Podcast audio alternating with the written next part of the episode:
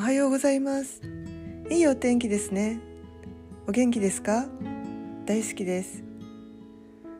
自分に正直であるって意外とできないものですよね。相手のことを考えて遠慮したり本当は行動をした方がいいけれど面倒であったりしませんか？だから日常は同じように巡ってくるんですね。自分がやりたいことがあったらできるまでやり通してみる環境と時間を自分で作ってみるといいですね。今の人生は一度しかないので最後やっとけばよかったなと悔いが残り残らないようにしたいですよね。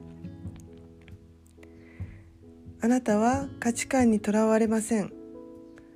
あなたは自由で個性を発揮します。無限の可能性があります。あなたは宇宙で唯一無二の存在であり価値があります。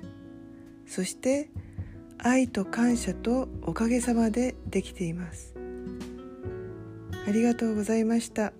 良い一日をお過ごしくださいませ。